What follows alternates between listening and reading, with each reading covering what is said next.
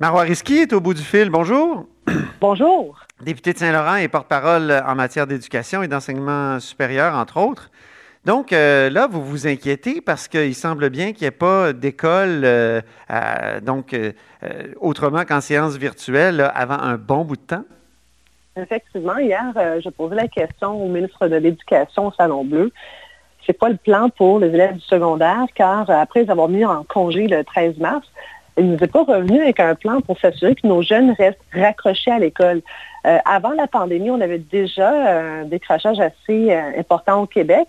Mais maintenant, plusieurs experts euh, sonnent l'alarme en disant qu'il est possible que nous ayons davantage de décrocheurs, notamment Gilles Royer, psychologue et professeur à l'Université Laval, qui euh, mentionne qu'on pourrait avoir une augmentation de décrocheurs de, l'ordre de 5 000 à 7 000 élèves, ce qui est vraiment considérable. C'est une catastrophe euh, appréhendée, mais en même temps, qu'est-ce qu'on peut faire avec la pandémie actuellement? Il faut comme choisir entre des, c'est un vrai dilemme. Hein? Un dilemme, c'est aucune des options est, bonne. Puis là, on, a le choix entre la, contagion et, et, l'éducation. C'est épouvantable. Bien, hier encore, je revenais pour comprendre ce choix du ministre, car au départ, on ouvrait l'école, on nous parlait euh, d'unité collective, puis finalement, ça a été euh, euh, mis aux poubelles, et puis on nous a dit que c'est pour les vulnérables, les enfants plus vulnérables. Oui. J'en suis. Par contre, lorsqu'on regarde les taux de décrochage, je vous ai envoyé un tableau euh, c'est clairement au secondaire qu'on décroche. Et euh, il y a aussi la professeure de McGill, Mme euh, Colin Vézina, qui rappelle que quand on a un jeune qui travaille au dépanneur au lieu d'étudier à l'âge de, 15 ans, 16 ans, très difficile pour le raccrocher aux études.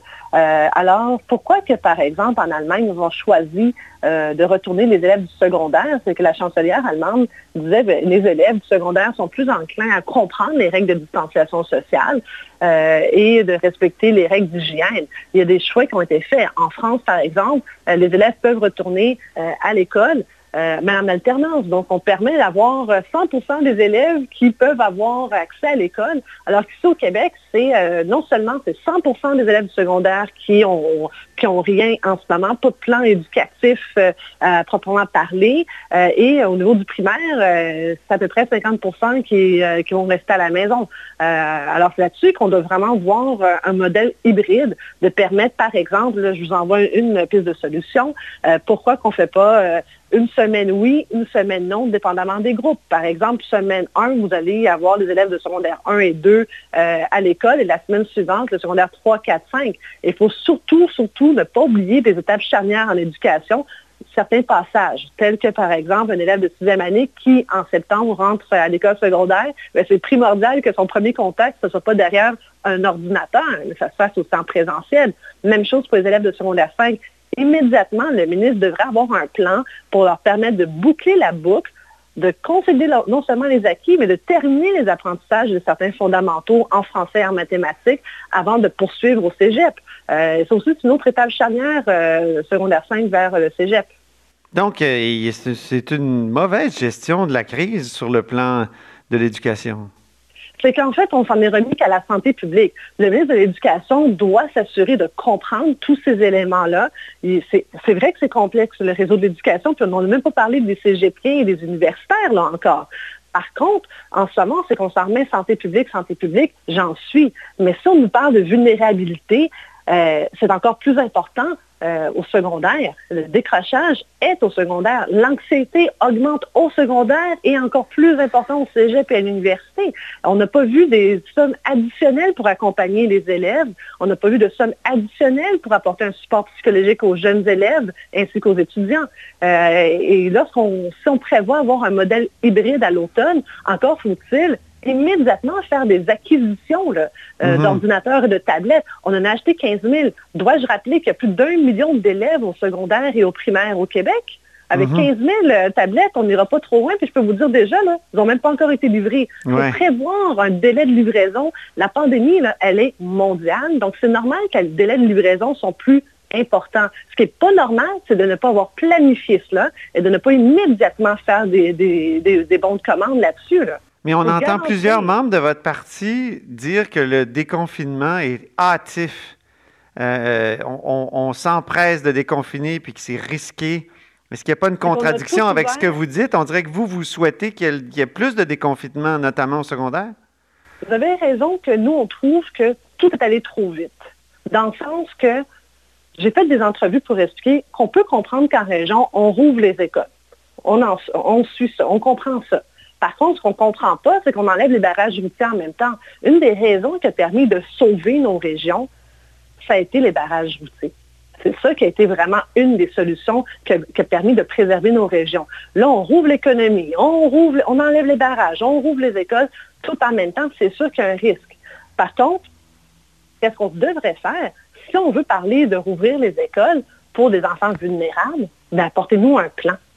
Et c'est hmm. là que nous, on trouve qu'il y a eu un problème et qu'on trouve que c'est allé trop vite, c'est que le plan n'a pas encore suivi. Alors que l'étape de déconfinement est névralgique en pleine hmm. crise.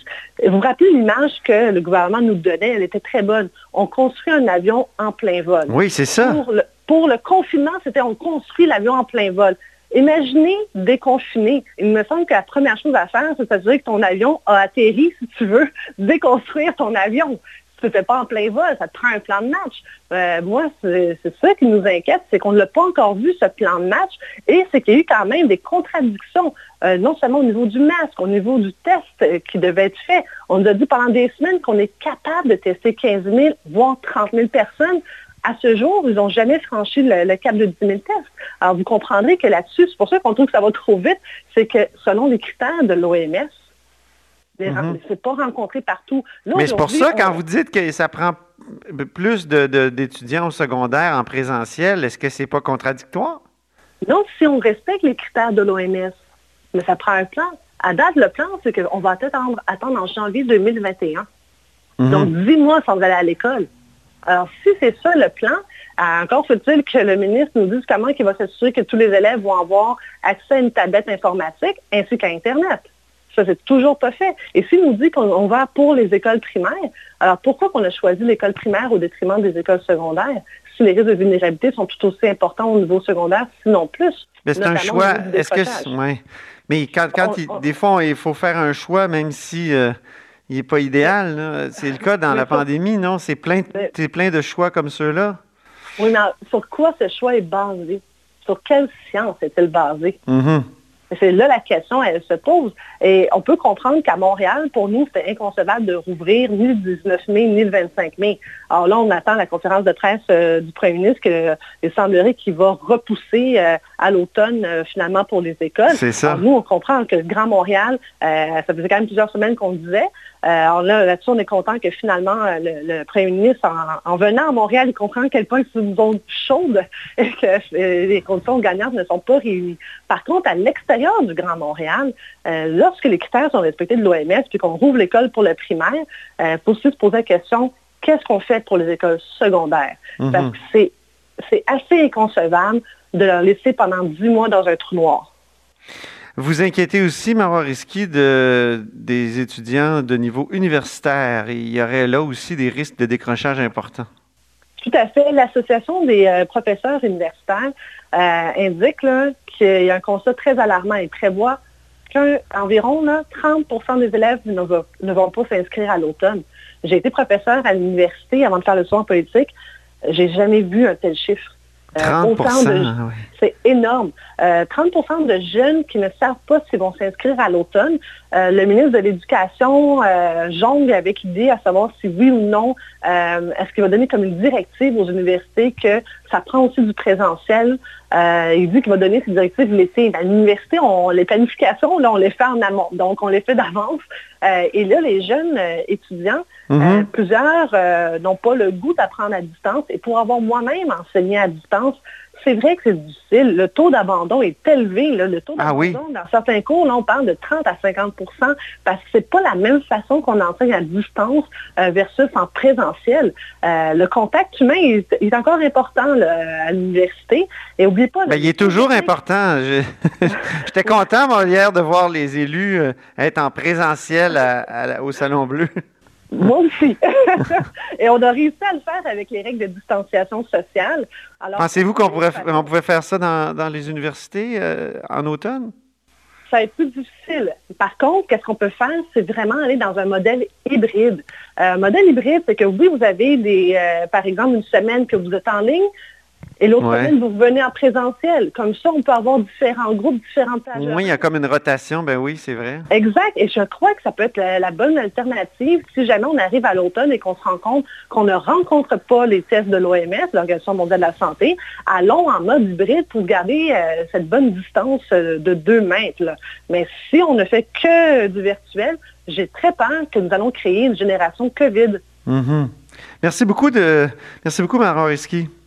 Ça me fait plaisir. Est député de Saint-Laurent et porte-parole en éducation et en enseignement supérieur du Parti libéral du Québec. Vous êtes à l'écoute de La Haut sur la colline.